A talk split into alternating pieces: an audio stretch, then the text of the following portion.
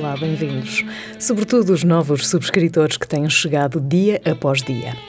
Bem-vindos a uma coisa híbrida, ali entre a newsletter e o podcast, uma espécie de carta escrita à mão sem filtros ou edição.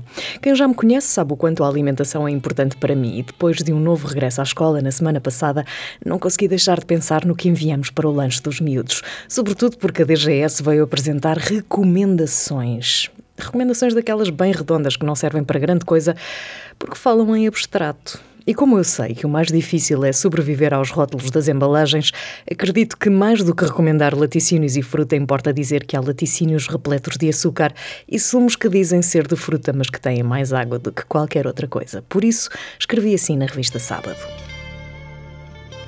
Uma barriga cheia de nada, as lancheiras e os lanches na escola. Depois da conspiração das vacas, do verdadeiro preço da moda, das alterações climáticas, da evolução do mundo e do abismo para o qual caminhamos, do dilema social ou de aprendermos a arrumar a nossa casa e a nossa vida, o mais recente documentário que está a surpreender o mundo é sobre peixe.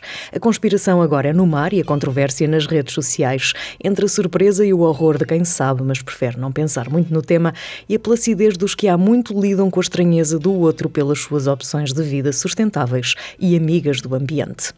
No mesmo dia em que os miúdos regressaram à escola, a DGS emitiu um conjunto de recomendações sobre o que não deve faltar nas lancheiras, por reconhecer que há muitos lanches de baixo valor nutricional que contribuem para o problema do aumento da obesidade infantil e a diminuição do rendimento escolar. Hum.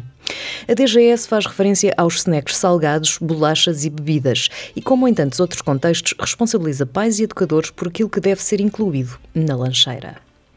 É um facto que, em última análise, seremos responsáveis pelas nossas escolhas, as quais, inevitavelmente, dependem do que sabemos sobre alimentos, da nossa maior ou menor permeabilidade às agressivas técnicas de marketing da indústria alimentar, das apetitosas promoções nos supermercados, do tempo disponível para dedicarmos às compras e preparação de alimentos e do recheio da carteira para suportar tudo isto.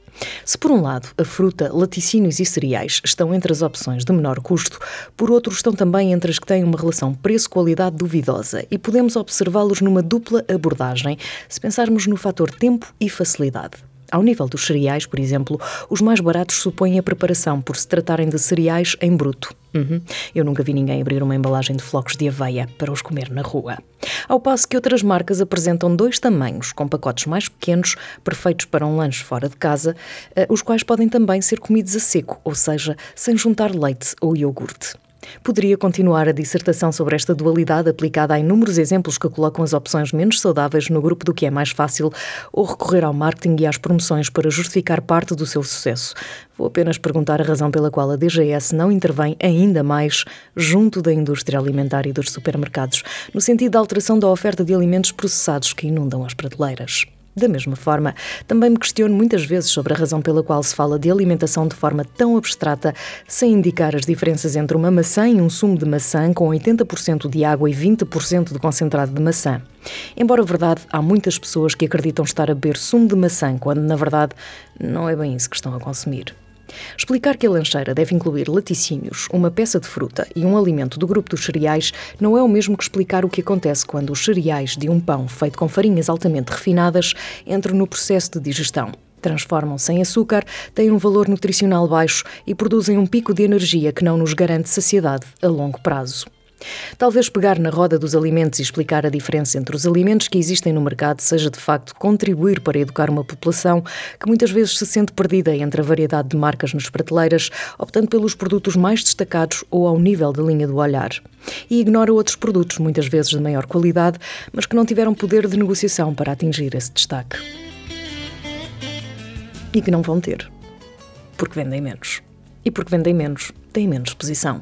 E porque têm menos exposição, não os conhecemos e porque não os conhecemos, estamos presos nas malhas de uma indústria sobre a qual pouco se fala, mas que está ao nível da conspiração das vacas ou dos mares, num processo que tem um custo muito real e elevado para a saúde pública, que também corresponde a uma espécie de abismo para o qual caminhamos, sem que nenhuma Mary Kondo venha pôr ordem na nossa dispensa e, portanto, na nossa vida. Se o mais recente documentário que surpreende o mundo e agita as redes sociais é sobre as águas turbulentas da indústria pesqueira, mostrando o lado negro deste universo de comercialização dos mares e exploração dos seus recursos, imaginem o que seria se alguém levantasse o véu para ver o que realmente esconde a indústria alimentar ou a conivência de uma estrutura social baseada na coleta de impostos e no estímulo ao consumo. A responsabilidade é nossa, mas a responsabilidade não é só nossa.